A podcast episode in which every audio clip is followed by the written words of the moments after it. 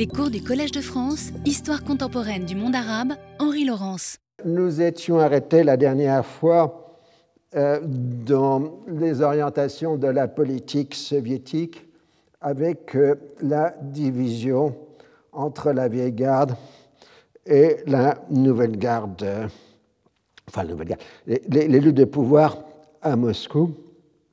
Et on peut dire, si vous voulez, que les principaux acteurs sont là, ici, ici le jeune garde, Grobiko. Là, vous reconnaissez évidemment Molotov, Monsieur Niet. Là, ça, c'est la parade, il ne faisait pas grand-chose, Bulganin. Khrouchtchev.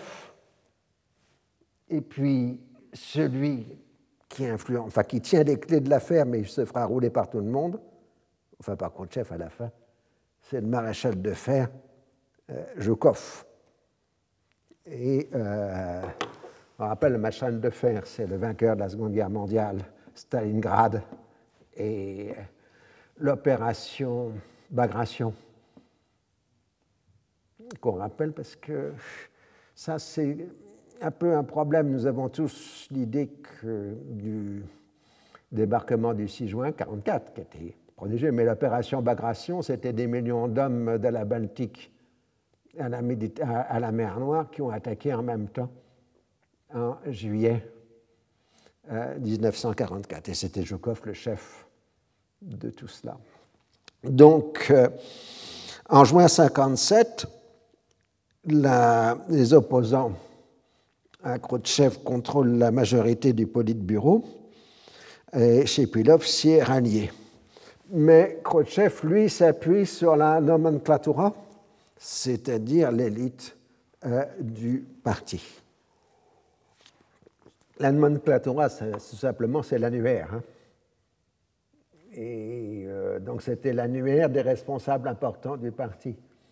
Et au sens plus générique, c'est la classe dirigeante euh, de l'Union soviétique.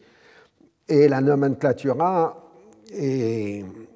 c'est gré à Khrouchtchev d'avoir réussi à gérer la sortie du stalinisme et euh, l'appui euh, contre ses opposants, et surtout Zhukov se rallie à Khrouchtchev. Et euh, donc, euh, ce qu'on appelle le groupe anti-parti euh, est démis, c'est Molotov, Malenkov, Kaganovich, Shepilov. Alors, signe des temps, ils ne sont même pas exécutés. Hein. ils sont simplement mis à la retraite ou envoyés à des postes secondaires. pauvre Molotov va se retrouver comme ça un moment ambassadeur en Mongolie extérieure. Ah, euh, bon, il y a quand même un changement de méthode par rapport à, la période stalinienne où les gens étaient directement fusillés. Après un procès, vous avez avoué quand même. Alors ultérieurement, on le verra, Zhukov sera à son tour éliminé, et Bulganin aussi. Euh, certains des membres du groupe antiparti survivront suffisamment longtemps pour voir la chute de l'Union soviétique. Ah, c'est des problèmes de chronologie. Donc maintenant, le premier secrétaire a la maîtrise complète de la politique intérieure et extérieure de l'Union soviétique. Alors maintenant, revenons au Proche-Orient, où il se passe toujours quelque chose, et c'est la situation interne en Jordanie. Même si le roi Hussein est apparu comme un acteur efficace en renvoyant Glob Pacha, il semblait encore aux yeux des autres plus entraîné par les événements que les avoir maîtrisés. La gauche nationaliste arabe a remporté les élections d'octobre 56 et gouverne en s'appuyant sur une coalition hétérogène de modérés et de radicaux pour Hussein, c'est la fois une tentative de voir où cela peut mener et la meilleure option dans la tourmente qui accompagne l'expédition de Suez. Et ce gouvernement euh, s'estime plus responsable devant le Parlement élu que devant le roi. Et d'ailleurs, ce gouvernement a montré un grand sens de responsabilité, puisque alors que roi Hussein voulait intervenir dans la guerre en 1956 pour soutenir l'Égypte, le gouvernement a refusé, conscient de la faiblesse de l'armée euh, jordanienne. Alors, euh, dans la coalition, les radicaux veulent une république, les modérés s'en tiennent à l'alignement sur l'Égypte et la Syrie. En tout cas, le discours anti-impérialiste est le ciment de la coalition au pouvoir. Le problème, c'est qu'on ne peut pas être à la fois l'allié de l'impérialisme britannique et crier constamment contre les Britanniques. Il faut donc dénoncer euh, l'alliance, ce traité d'alliance avec la Grande-Bretagne. Mais l'État jordanien ne fonctionne réellement que sur l'aide financière étrangère, c'est-à-dire essentiellement euh, britannique. Et donc, euh, l'État s'effondrerait si les Britanniques cessent euh, de payer. Alors, il faut donc trouver quelqu'un qui accepterait de payer, de financer l'État euh, jordanien. Alors, le roi Hussein pense immédiatement aux Américains, tandis que la coalition pense aux autres Arabes. En janvier 1957, les Britanniques font savoir qu'ils vont couper les vivres et que c'est aux Américains de prendre la suite. Alors, euh, vertueusement, l'Égypte et l'Arabie saoudite s'engagent à fournir chacun 5 millions de livres sterling, la Syrie 2 millions 500 000 livres sterling, soit 12 millions et demi de livres sterling. Vous noterez qu'encore dans la période, on compte dans la région en livres sterling et pas en dollars. Ça va durer jusqu'en 67 jusqu'à la dévaluation de la livre sterling de la fin 1967. Et euh, donc l'aide britannique était 13 millions, donc c'est des sommes à peu près équivalentes. Mais l'OIC n'a strictement aucune confiance envers ses partenaires arabes. En quelque sorte, les trois piliers de la monarchie sont atteints. Plus de garanties étrangères, pas de gouvernement aux ordres, une armée divisée. Et les experts, comme toujours, se prononcent sur la fin proche du royaume hachémite de Jordanie. Depuis que je suis dans la profession, je, l'entends aussi tous les six mois à peu près.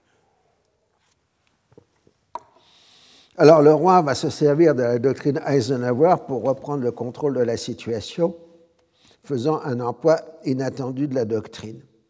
Il se déclare publiquement opposé au communisme et un défenseur de l'indépendance de la Jordanie, ce qui lui vaut un soutien américain et saoudien. Et le 13 mars 1956, le traité avec la Grande-Bretagne se termine et les derniers soldats britanniques quittent le royaume. Alors les progressistes appellent à la création d'une fédération avec la Syrie et l'Égypte et maintenant, la lutte de pouvoir se concentre sur les postes officiels. Les coalisés demandent la démission des fidèles du roi occupant des fonctions officielles. Alors le roi cède sur les postes civils, mais travaille à reprendre le contrôle de l'armée. D'où une tension avec les officiers libres jordaniens qui font manœuvrer des unités euh, à proximité de la capitale en avril 57. Et le roi se fâche et demande la démission du gouvernement qui est obtenue le 11 avril 1957. Les progressistes tentent de jouer la rue contre le roi, dont les candidats à la direction du gouvernement sont refusés par le Parlement. Et c'est dans ce contexte, le 13 avril 1957, que va avoir lieu la d'épisodes tout à fait confus de Zarka.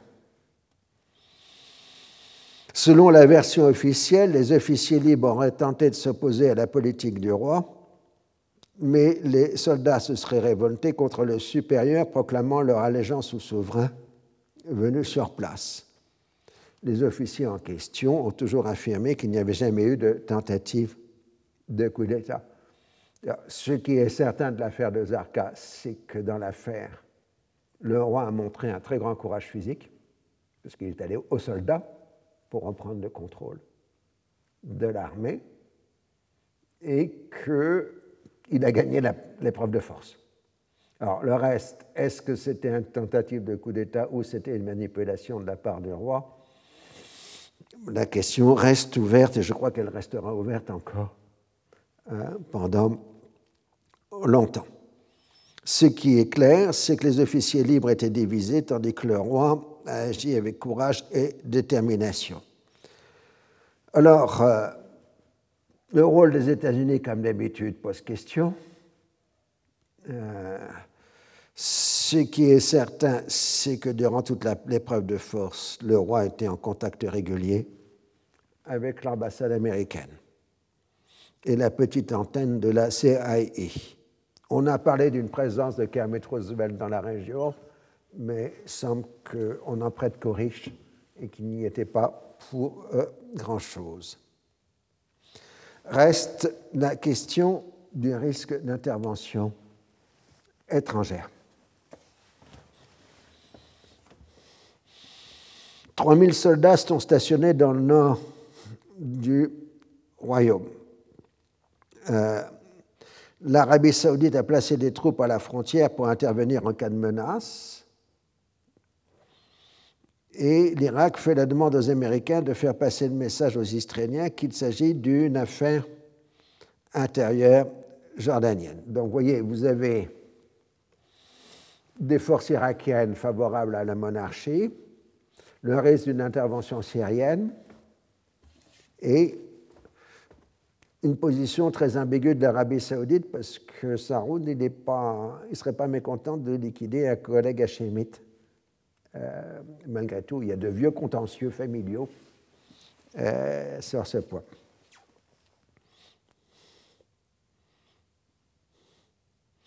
Alors, euh, Washington adresse un véritable avertissement à tout le monde en déployant ostensiblement la sixième flotte en Méditerranée orientale. Hein, c'est le principal rôle de la sixième flotte. Euh, si j'ose dire, c'est ce qui correspond à une vieille définition euh, de la politique. Utiliser la, montrer la force pour ne pas l'utiliser. Hein, et c'est un peu la fonction de la sixième flotte dans tous euh, ces incidents, puisque finalement j'ai calculé que la sixième flotte n'a vraiment été au combat que deux ou trois fois depuis sa création à la fin des années 40. Et donc euh, son rôle a été très marginal, sauf au Liban en 1983. Alors c'est un message adressé à tout le monde. D'abord aux Arabes, de ne pas attaquer en Jordanie, mais aussi aux Israéliens qui, comme d'habitude, avaient commencé à concentrer des forces pour éventuellement s'emparer de la Cisjordanie. Euh, c'est un rappel, si vous voulez. Euh, le message est que les Américains s'opposent à toute annexion israélienne de territoire arabe. Ils veulent le montrer dans le Sinaï. Ils le rappellent en 1957. Et c'est toute la pertinence de la période 1957-1967, en dehors des définitions militaires, des besoins militaires, Israël, les responsables israéliens pensent qu'il n'est pas possible de conquérir des territoires arabes puisque les Américains s'y opposeront. Donc, euh, on fait des plans de guerre parce qu'il faut en faire, mais euh, la logique d'expansion territoriale n'est pas possible à cause du veto américain.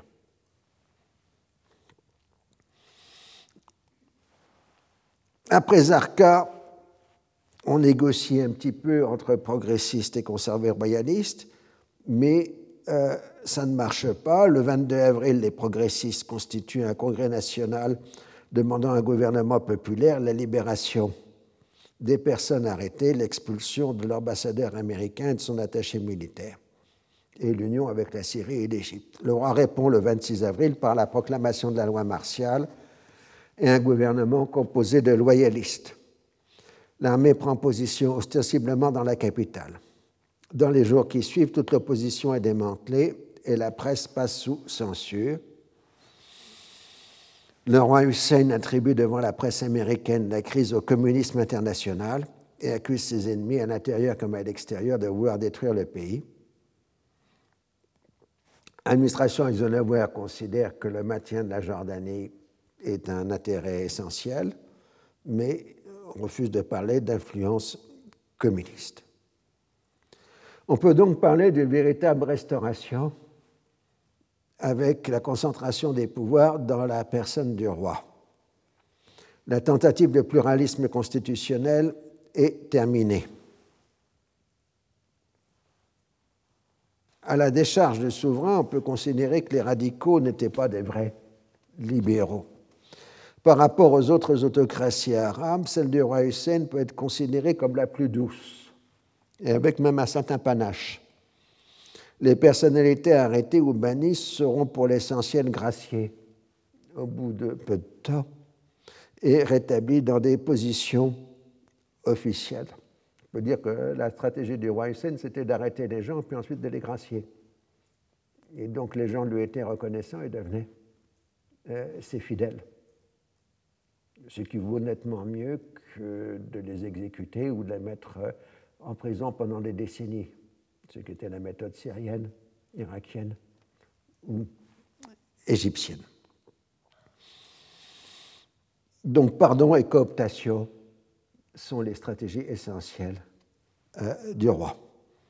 Les Bédouins, plus exactement les tribus, parce qu'on dit toujours que les, les Jordaniennes souches sont des Bédouins, ce qui est une ineptie, euh, donc les tribus, euh, puisque ce sont des sédentaires, sont le pilier de la monarchie, qui a aussi disposé du soutien des frères musulmans, naturellement hostiles à tous ceux qui paraissent proches du nassirisme. l'expérience des frères musulmans en Jordanie est extrêmement intéressante euh, parce que les frères musulmans, contrairement aux autres pays arabes, ont toujours fait partie du jeu politique jordaniens. Ils ont soutenu la monarchie dans certains moments, ils étaient dans l'opposition à un autre moment. Euh, ils ont été manipulés par la monarchie plusieurs fois, mais ils ne sont jamais passés à l'action violente. Et pour mémoire, citons quand même euh, la scission très intéressante d'une fraction palestinienne des frères musulmans jordaniens qui a fondé dans les années 50 le Parti de la Libération, la Hezb qui présente l'originalité d'être un mouvement islamiste des plus radicaux dans le discours, mais qui n'est jamais passé à l'action violente. Euh, et les idées du Hezb Tahrir ont alimenté des courants qui ont conduit à Daesh, par exemple, ou à Al-Qaïda. Mais le Hezb Tahrir n'a jamais semble-t-il, une action violente dans sa carrière. Il est surtout installé maintenant dans l'émigration arabe, en particulier en, Grande-Bretagne. Il y en a un petit peu au Liban aussi. Mais c'est très curieux parce que, par exemple, dans les années 50, ce sont eux qui ont défendu le plus ardemment l'idée d'un califat islamique. Alors, Hussein a disposé durant la crise du soutien de l'Arabie saoudite en solidarité monarchique. Reste que la hantise saoudienne, c'est d'être encerclée.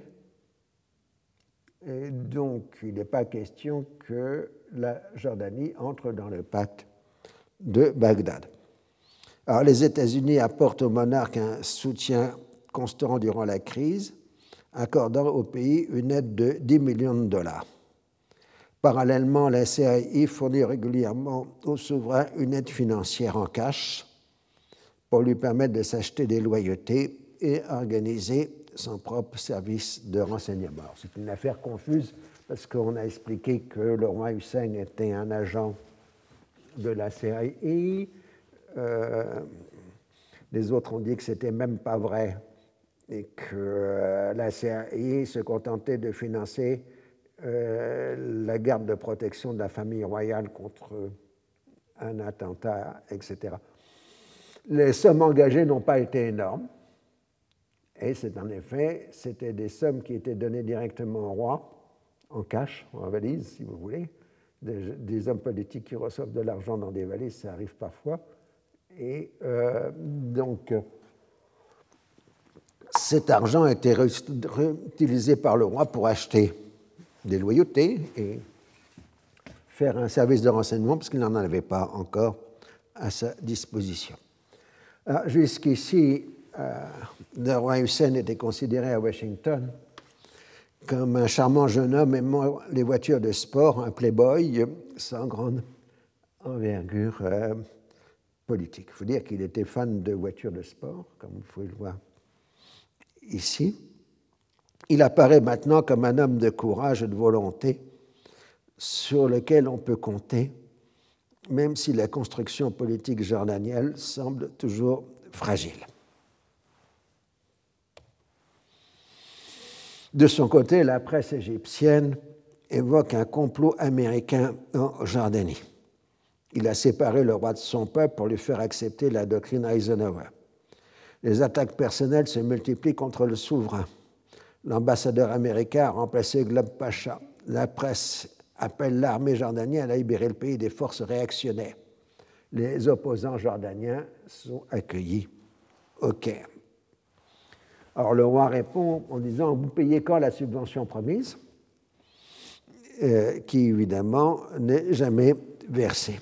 Il ferme l'ambassade jordanienne au Caire et demande un soutien financier à l'Irak, mais l'Irak euh, ne peut rien lui donner parce que les finances irakiennes euh, ont été épuisées à cause de la fermeture de l'oléoduc de l'IPC. Alors, dans un entretien à la BBC le 1er juillet 1957, Nasser admet l'existence de difficultés avec la Jordanie, mais s'indigne de l'accusation de complot. Il affirme que ses relations avec le roi Saoud sont toujours bonnes. Donc finalement, puisqu'aucun arabe ne veut payer, c'est l'oncle Sam qui verse 40 millions de dollars par an pour les dernières années du mandat d'Eisenhower. Ben, les millions de dollars euh, en 1957, c'était quand même des sommes plus importantes que les millions de dollars euh, d'aujourd'hui. Il faut contenir le fait que les monnaies changent de valeur. Or, résultat, c'est encore une classique de la région. On va avoir une guerre des services entre la Syrie et la Jordanie, chacune accusant l'autre de vouloir organiser des attentats, ce qui semble fondé dans les deux cas. Donc les services syriens organisent des attentats en Jordanie, les Jordaniens organisent des attentats en Syrie. Et au passage, donc, euh, la monarchie élimine les derniers résistants au pouvoir, c'est-à-dire les gens du MNA et du BAS. Les employés égyptiens sont renvoyés dans leur pays et évidemment, les radios concernées multiplient les aménités à destination des autres pays rivaux. Toujours problème classique, l'administration Eisenhower euh, reçoit des demandes d'armement. La Jordanie voudrait des livraisons de matériel lourd comme des tanks afin de pouvoir résister aux pressions de ses voisins arabes, en particulier la Syrie. Mais une livraison de tanks à la Jordanie provoquerait la mobilisation des amis d'Israël au Congrès. C'est toujours le problème, on a des amis arabes, mais on ne peut pas les armer parce qu'ils pourraient se servir de leurs armes, non pas pour taper sur d'autres arabes, mais sur Israël. c'est des inconvénients. Alors on arrive ainsi à une première recomposition. Euh, une fois qu'il a accordé son soutien au roi Hussein, Saoud se rapproche de l'Irak, proclamant l'unité des familles hachémites et saoudites. Et donc en mai 57, semble émerger un front uni des trois monarchies qui condamnent le sionisme, le communisme et l'impérialisme. Alors, euh, il y a quelque chose qui ne fâche pas dans la région, c'est l'Algérie. Donc aussi une trait d'union, c'est le soutien à la révolution algérienne. Et il faut dire qu'on a probablement sous-estimé l'aide financière que l'Irak a apporté au FLN durant cette période de la guerre d'Algérie, parce qu'on n'ose pas dire que l'Irak monarchique soumis à l'impérialisme avait apporté un fort soutien à la révolution algérienne. On dit toujours c'est la faute à Nasser, mais on ne voit pas les autres. Alors, les Israéliens ont des bonnes idées, comme euh, demander aux Américains de financer le transfert des réfugiés palestiniens de Jordanie en Irak, en étant prêts à payer une partie du financement de, l'opération. Les, les États-Unis étudient la question et voient la difficulté majeure dans le fait que la paysannerie irakienne est extrêmement pauvre. Et euh, donc, euh, on voit mal envoyer des Palestiniens plus riches avec les aides étrangères dans un pays où la pauvreté rurale est complètement abyssale. On ne se pose pas la question de savoir si les réfugiés palestiniens en question euh, ont une conscience nationale, ça c'est un autre problème. Et pour vous rappeler que j'ai déjà dit plusieurs fois, la question des réfugiés palestiniens a toujours été interprétée dans un sens de recasement, comme on disait en français à l'époque, de populations rurales dans les campagnes, sans prendre en compte que de toute façon on était au moment de l'exode rural. Et que, dans un certain sens, la concentration des réfugiés en zone urbaine était de toute façon dans la logique des événements. Il suffit de voir euh, comment les grandes agglomérations arabes de la période, Bagdad, Damas, Amman ou le Caire, se gonflent à une vitesse prodigieuse euh, de paysans qui quittent euh, les campagnes. Alors, Nasser tente de desserrer l'alliance de ses concurrents en proposant une conférence à trois des chefs d'État syriens, égyptiens et saoudiens, tandis que l'Arabie saoudite propose un sommet de l'ensemble des chefs d'État arabes. L'Égypte accuse les États-Unis de voir séparer l'Égypte de son environnement régional. Mais l'Égypte ne va pas plus loin dans ce moment parce que la situation économique égyptienne n'est pas si bonne que ça, parce que le départ euh, des Levantins n'a pas donner grand-chose sur le plan économique, bien au contraire. Et donc, il faut résoudre les conséquences économiques de la crise. Et donc, euh, l'Égypte nationale commence des négociations, d'abord avec la Grande-Bretagne à Rome, au siège de la FAO, l'Organisation des États-Unis pour l'agriculture et l'alimentation, afin de régler les contentieux financier. Puis quelques mois après, les Français aussi entreront en négociation pour régler les contentieux de Suez. Alors évidemment, la discussion sera âpre puisque les Égyptiens réclament des dommages de guerre, tandis que les Français et les Britanniques veulent une indemnisation complète des biens nationalisés. Et les Américains, pour soutenir les Européens, maintiennent le blocage des avoirs égyptiens aux États-Unis. L'Égypte se trouve dans une situation de pénurie de devises, donc limite ses importations. La vieille bourgeoisie égyptienne durement touchée par la réforme agraire est plutôt en retrait, même si des éléments plus jeunes se lancent dans une surenchère nationaliste. Ça, ça m'avait frappé quand j'avais été, je n'ai pas été en Égypte sous Nasser, mais peu d'années après sous Sadat, de voir combien il y avait de rejetons des grandes familles de la bourgeoisie égyptienne traditionnelle d'avant 52 dans les partis marxisants, socialistes, euh, etc.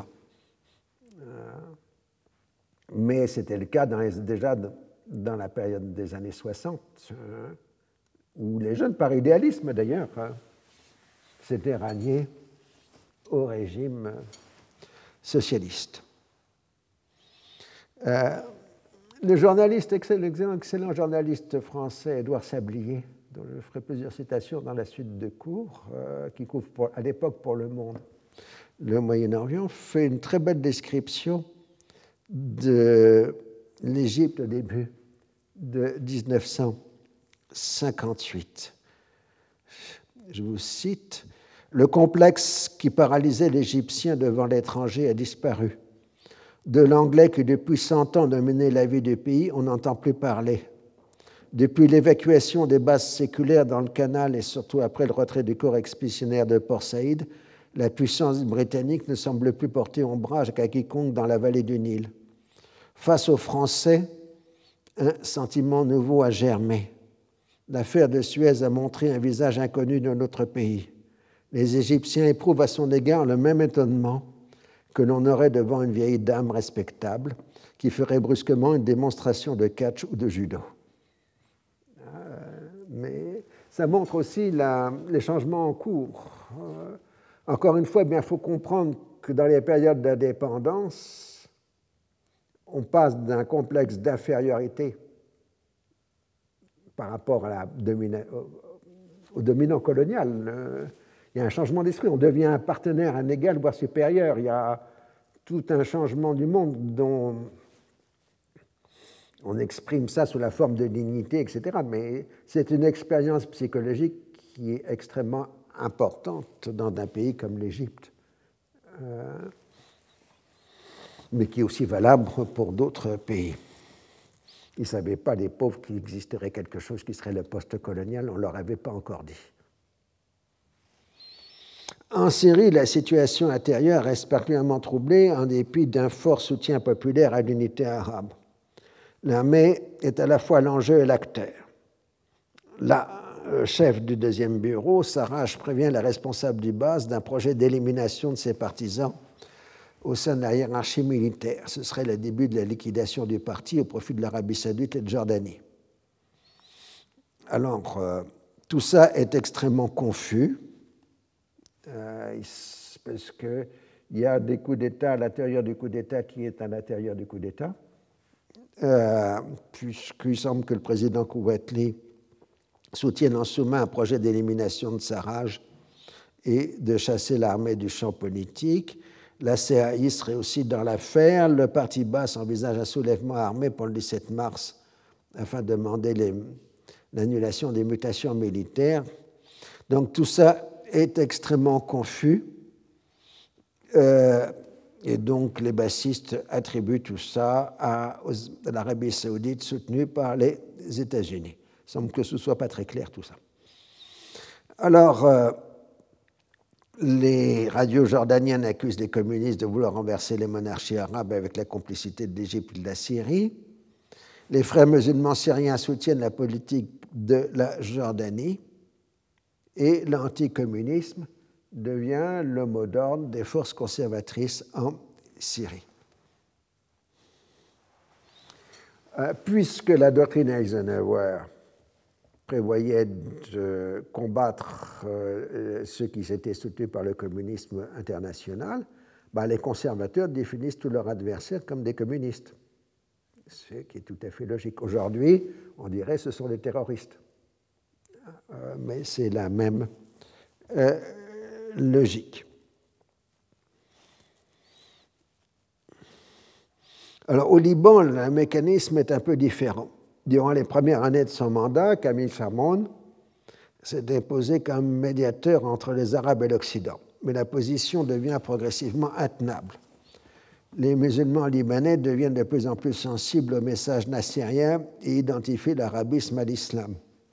Inversement, la plus grande partie des chrétiens prennent peur, d'autant plus que des représentants des forces musulmanes remettent en cause l'hégémonie maronite, entre guillemets, dans le système politique, c'est-à-dire les pouvoirs étendus de la présidence, et le fait que la majorité des députés soient chrétiens.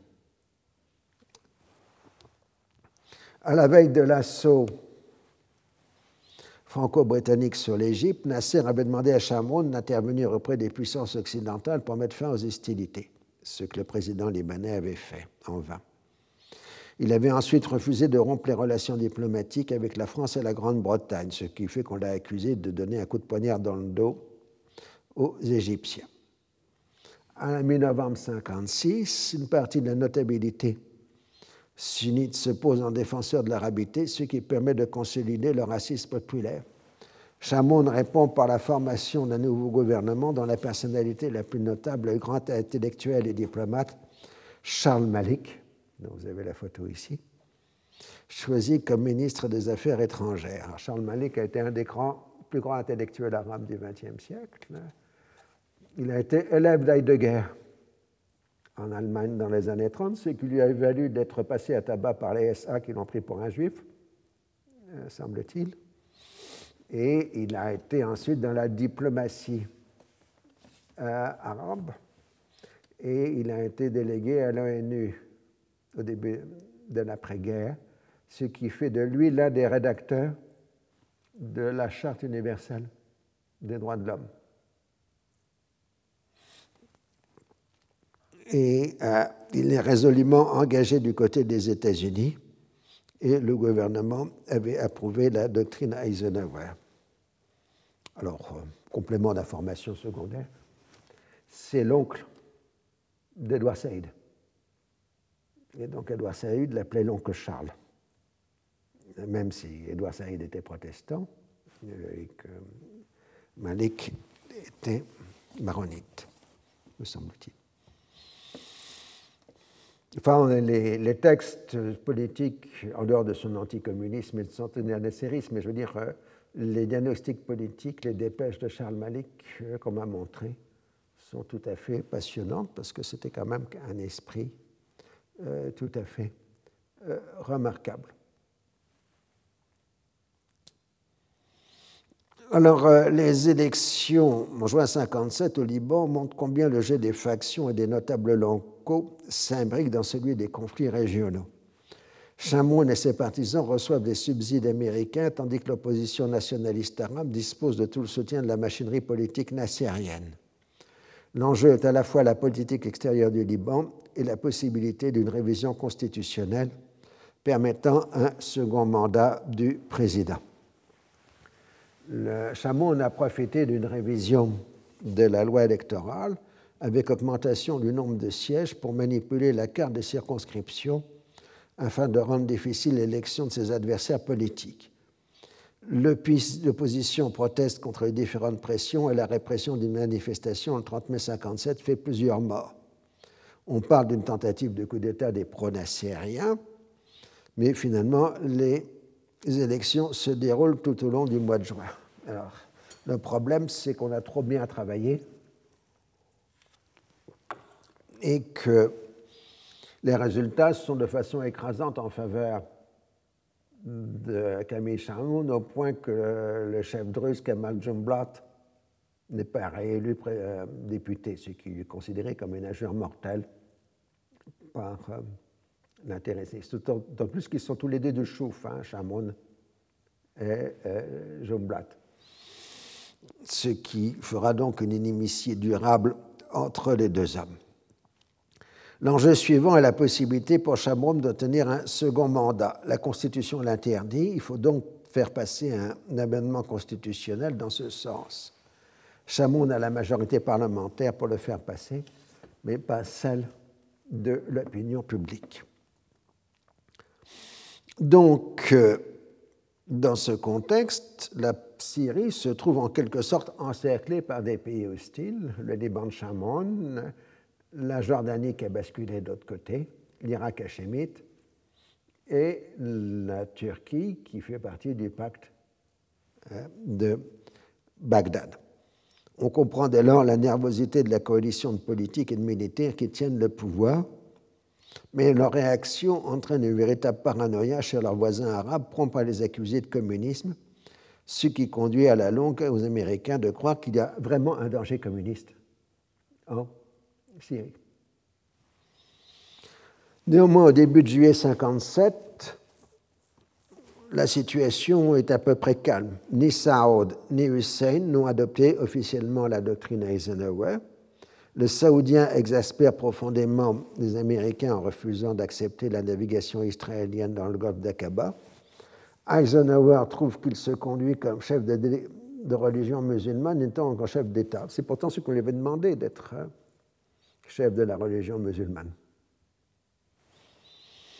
Alors il faut aller un peu au sud parce qu'il y a une guerre civile.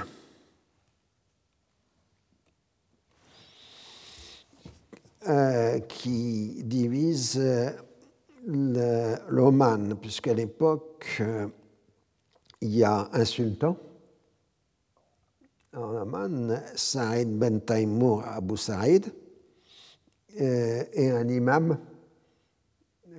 ibadite L'imam contrôle l'intérieur, tandis que le sultan euh, contrôle le, littoral et surtout Mascate.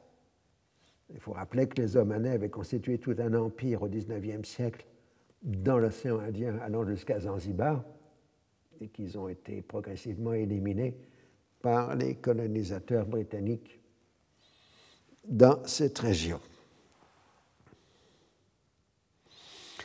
la vague traité d'alliance entre les Britanniques et le sultan de Mascate, qui était surtout conçu dans l'idée que le sultan de Mascate ne devait entretenir de bonnes relations qu'avec les Britanniques. C'était à peu près ce qui était demandé. C'est quand les Français au XIXe siècle avaient voulu établir un dépôt de charbon à Mascate, ça avait fait une crise diplomatique majeure entre la France et la Grande-Bretagne. Et puis finalement, les Français avaient abandonné leur consulat à Mascate. Bon, il y a Rimbaud qui est passé quelque temps par là, d'où le fait qu'aujourd'hui on a une maison de Rimbaud à Mascate. Alors, euh, la guerre qui oppose euh, le sultan et l'imam, c'est vraiment deux conservateurs acharnés, ce ne sont pas des progressistes contre des conservateurs. Mais dans la mesure euh, où le sultan apparaît comme soutenu euh, par les Britanniques, l'Arabie saoudite va soutenir l'imam. Euh, ne serait-ce que pour embêter les Britanniques, toujours à cause de la fin de Bouraïmi. Du coup, les progressistes arabes, voire l'Union soviétique, vont soutenir aussi la cause de l'imam. Un imam ibadite qui déteste évidemment tout ce qui est wahhabite, mais ce n'est pas grave.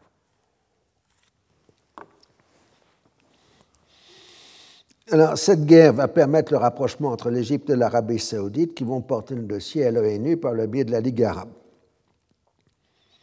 Donc, on a un cas typique de division interne d'un pays sur une base clanique, tribale, tout ce que vous voulez, qui s'enclenche et s'imbrique dans le jeu des puissances régionales et des puissances internationales. C'est la malédiction euh, de la région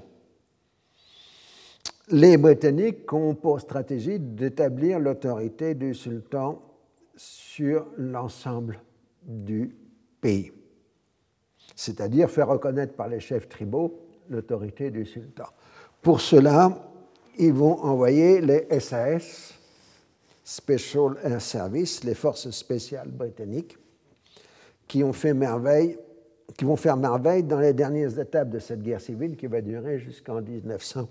59. Alors à chaque fois qu'on a gagné une guerre de guérilla, on en est très fier et on enseigne pendant des décennies dans les écoles militaires occidentales comme modèle de contre-insurrection. Donc euh, les deux victoires euh, contre-insurrection des années 50, c'était la Malaisie et Oman. Et donc euh, les manuels de contre-insurrection utilisaient ça. Donc encore aujourd'hui, on renvoie donc à l'intervention des SAS en Oman. Alors, pour les esprits bien informés, cette guerre oppose en réalité l'Aramco américaine à l'IPC britannique. C'est évidemment négliger le fait que deux des compagnies membres de l'Aramco le sont aussi de l'IPC. L'IPC a bien prospecté en Oman et vu l'état de la société omanaise, il lui fallait bien une protection militaire euh, pour pouvoir euh, travailler. Quant à l'Aramco, euh, comme l'État saoudien n'est pas très développé dans cette période des années 50, généralement, quand l'Arabie saoudite a un problème, c'est l'Aramco qui fait le boulot. Elle fournit des avocats, des juristes, du matériel, et ainsi de suite, puisque dans les années 50, l'Aramco est l'élément le plus moderne de la société saoudienne. Pour les Américains, l'administration Eisenhower, ce n'est qu'encore un, facteur supplémentaire de complications régionales dont on se serait bien euh, passé. Bon, on a les classiques problèmes euh, de tension entre la Syrie et Israël à propos de la DMZ, de la zone démilitarisée. C'est une classique, on ne reviendra 15 fois sur le sujet. En Irak, Nouri Saïd a quitté le pouvoir. Le nouveau gouvernement cherche plutôt à apaiser les antagonismes avec l'Égypte et la Syrie. Au point d'ailleurs que l'Irak soutient plutôt euh, l'imam que le sultan à Mascate, ce qui exaspère Londres. Ce n'est pas ce qu'on demande aux Irakiens de soutenir les adversaires de la Grande-Bretagne. 26 juillet 1957, premier anniversaire du discours de nationalisation, long discours de Nasser, qui fait d'abord un historique des événements de l'année précédente. Ça, c'est toujours le discours nassérien. Il passe son temps à expliquer de façon pédagogique, on dirait aujourd'hui, à son peuple ce qui s'est passé. Et donc, j'ai fait ceci, puis il y a eu ceci, puis il y a eu ceci, etc.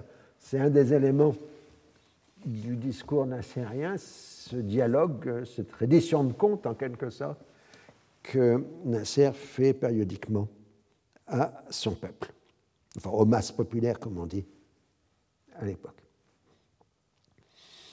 Alors, euh, Israël, c'est la tête de pont de l'impérialiste. Les, pertes de l'armée égyptienne dans le Sinaï sont portées sur le compte de l'intervention de l'aviation et de la marine française, ce qui n'est pas faux, puisque maintenant on savait que c'était bien les Français qui avaient donné la couverture aérienne à l'invasion israélienne. C'est le fait, vous voyez, les frères Bomberger, par exemple, écrivent un livre sur Suez qui est publié en 1957 le début de 1957, dont on parle du rôle des aviateurs français, qui est ultra secret en théorie. Et euh, donc, euh, immédiatement, les Égyptiens ont traduction du passage, et on le retrouve dans le discours euh, de Nasser. quand on écrit sur la région, on risque de voir ses propres écrits repris par d'autres. Il y a eu un cas célèbre d'un historien obscur américain qui s'est trouvé cité dans un discours de Ben Laden et du coup, il a eu la presse qui, a grouillé pendant une semaine autour de lui. On a quelques surprises comme ça dans la vie. Ça m'est jamais arrivé, rassurez-vous. Euh, donc, euh,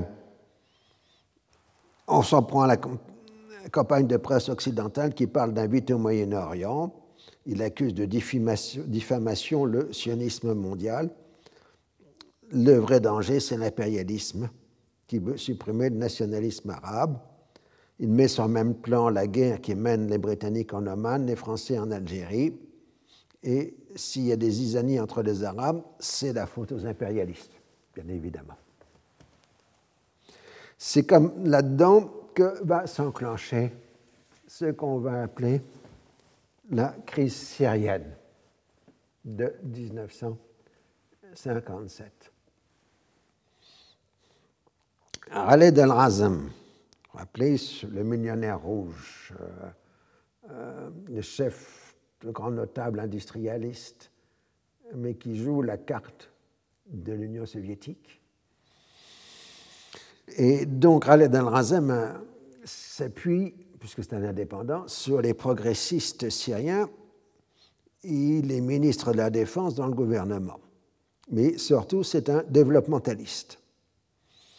Il voit très bien que les Occidentaux ne sont pas prêts à financer l'industrialisation euh, de la Syrie. les Occidentaux, soit par aide directe, soit par le biais du Fonds monétaire international, de la BERN, donc la Banque mondiale, et ainsi de suite. Et il est impossible d'obtenir de l'aide militaire occidentale depuis Suez. Et donc, euh, al-Razem a fait savoir à l'ambassadeur soviétique qu'il souhaitait se rendre à Moscou. Après deux mois d'attente, il est reçu en juin, il reçoit en juin une invitation pour la dernière semaine de juillet 57 avec une approbation orale de son gouvernement. Il va d'abord en Italie et en Allemagne, puis en Tchécoslovaquie pour discuter des questions d'armement, et ensuite il va à Moscou. Il y est reçu avec les plus grands honneurs, comme vous pouvez le voir ici. Zhukov, Khrouchtchev, Khaled El-Razem.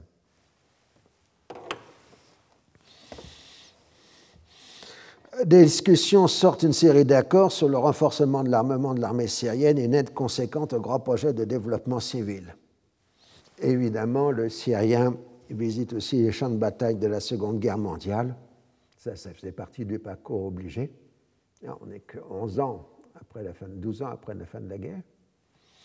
Et les grands travaux d'infrastructures civiles. Le 7 août, on annonce un accord engageant les soviétiques à acheter une grande partie de la production agricole et textile syrienne, ainsi qu'un prêt à long terme destiné à financer le développement en Syrie.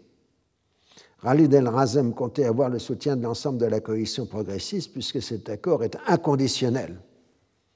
Les militaires sont enchantés de cette aide soviétique à un moment où le budget de l'armée consomme plus de la moitié du budget de l'État syrien. Kouvatli est mécontent de cette orientation trop pro-soviétique et du prestige accru de Khaled al-Razem. Les bassistes sont obligés d'approuver, mais trouvent que Razem a outrepassé son autorité et qu'il a trop rapproché le pays de l'Union soviétique. Les Égyptiens pensent de même, la crédibilité du neutralisme positif est en cause.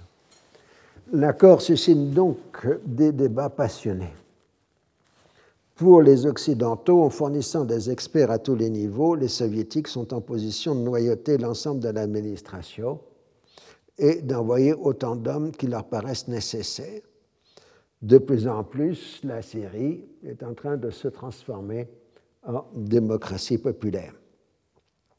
Les Israéliens ajoutent que l'armée syrienne était, étant incapable d'utiliser les avions qui leur seront livrés, il serait piloté par des techniciens soviétiques. On a vu que ce n'était pas le cas, puisque, en fait, c'était des avions qui étaient destinés à rester au sol parce qu'il n'y avait pas les pilotes.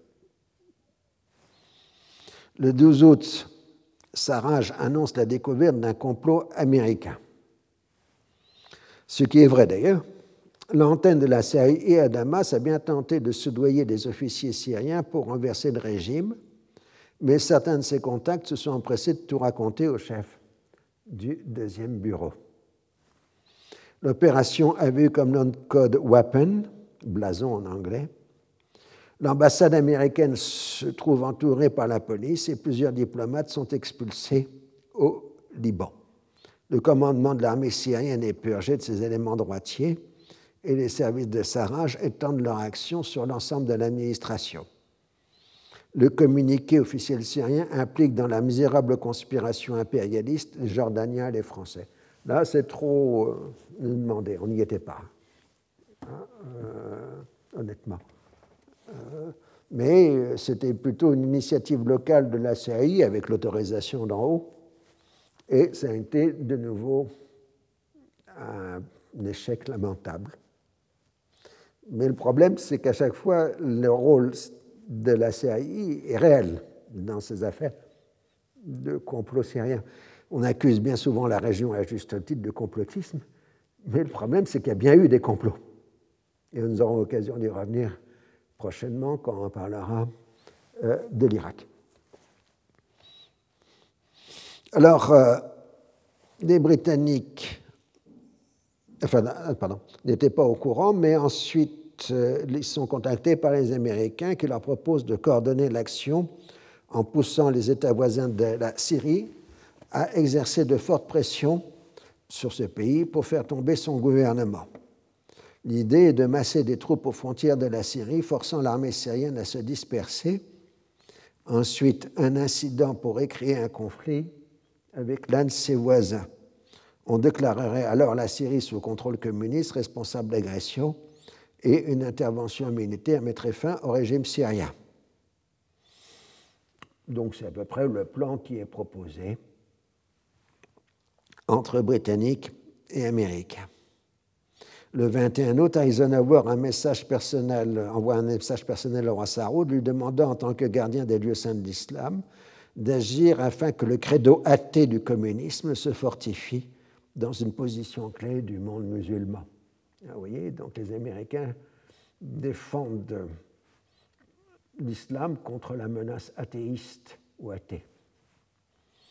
Mais le roi n'a pas grand intérêt à participer au djihad que lui proposent euh, les États-Unis. Il trouve d'ailleurs que ce sont les Occidentaux les premiers responsables de la crise. il pense qu'on pourrait trouver une solution pacifique en s'appuyant sur Kuwaitli. Il faut rappeler que Kuwaitli, donc le président syrien, est un vieil obligé des Saoudiens. Il a passé une partie de la Seconde Guerre mondiale en exil en Arabie saoudite. Et il a toujours eu d'excellentes euh, relations avec euh, la monarchie saoudienne. Lloyd Anderson, un diplomate en fin de carrière, est chargé de faire une tournée des voisins musulmans de la Syrie pour sonder leurs intentions. Euh, Anderson, c'est très intéressant comme personnage. c'est un Cold Warrior un guerrier de la guerre froide. Et euh, de ce fait, euh, en 1947-48, il dirigeait le bureau du Proche-Orient au département d'État et il été farouchement hostile à la création de l'État d'Israël. Euh, donc, on a un classement qui est un peu plus compliqué. Alors ensuite, il a été ambassadeur en Iran et c'est durant son ambassade qu'il y a eu l'opération Ajax de coup d'État en Iran pour faire tomber euh, Mossadegh. Alors, bon, c'est un bon spécialiste de la région et il part à la retraite. On leur demande une dernière mission euh, qui est de gérer euh, l'affaire syrienne.